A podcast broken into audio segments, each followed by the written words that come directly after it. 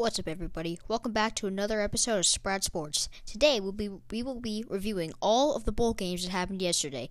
First up is the Fiesta Bowl, number 11 LSU taking on number 8 UCF, the AAC champion versus an SEC team. SEC is such a great conference, so LSU didn't make the game, but Georgia and Alabama did. We'll be talking about Georgia later. First off, in the first quarter, UCF got off to a quick start, getting a touchdown and a pick six. In the second quarter, though, LSU started to chip at the lead, taking it taking the lead in the second quarter. Their defense started to hold UCF. It was 24 to 21 at, the half for LSU.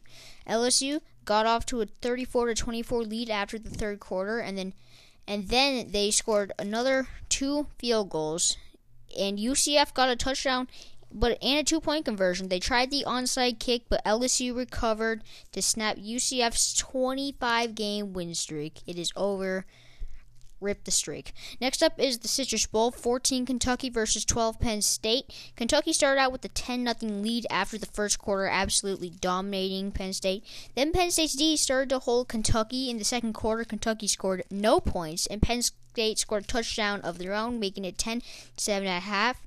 Kentucky came out of the locker room on fire, scoring 17 points, go up by 20. They scored 27 to 7 at the end of the third. Penn State tried to rally during the fourth, scoring 17 points of their own, but the rally came up just short, and Kentucky won 27 to 24.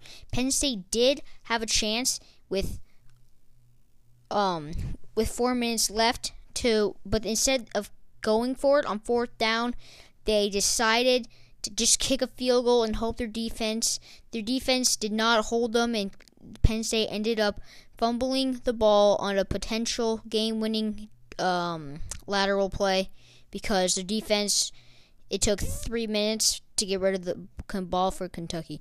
Next up is the Rose Bowl. Six Ohio State versus nine Washington. Urban Meyer's last game as a head coach for Ohio State anyway, but he said he believes he will not be coaching again, so he's to accept the role of assistant athletic director at Ohio State. So Ohio State starts out and started out with the ball receiving the opening kick they went three and out, then held Washington to a three and out, and they scored a touchdown on that next drive, and they held Washington to a field goal, making it seven three at the end of the first. OSU started to heat up at the end of the second quarter, started to heat up, and at the end of the second quarter, it was 21 to 3 halftime. Ohio State came out of the locker room, scoring another touchdown to make it 28 to 3. Washington was making a real comeback in the fourth, though, holding Ohio State to no points and just a couple first down. Washington scored two touchdowns, then around 40 seconds left, scored another. They go for two to make it a three point game, but Ohio State intercepted the conversion attempt.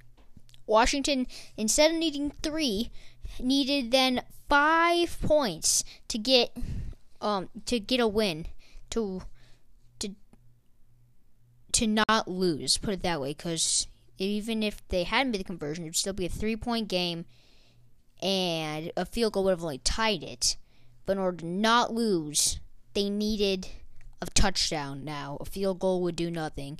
And but in order to do that, there was 40 seconds left. They attempted an onside kick and Ohio State got that onside kick, and Urban Meyer won in his final game of his career, coaching career.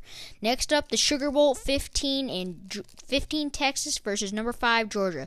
Texas came out of the locker room on fire and Georgia was I don't know, they just weren't really playing that well. It seemed like they had no motivation at all to play the game. Anyway, Texas came out, scored a touchdown and a field goal, 10 0 at the end of the first, and they had the ball in Georgia territory.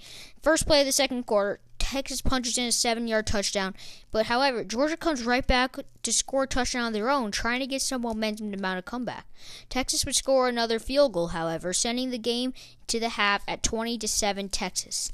The third quarter, both teams went blank, but Texas was first and 10 on the Georgia 11 at the end of the quarter.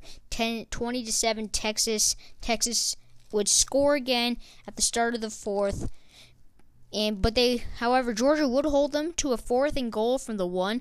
Texas would, however, punch it in and then get a two-point conversion to pretty much ice the game. It was 28 to seven. Georgia needing three scores to even tie the game.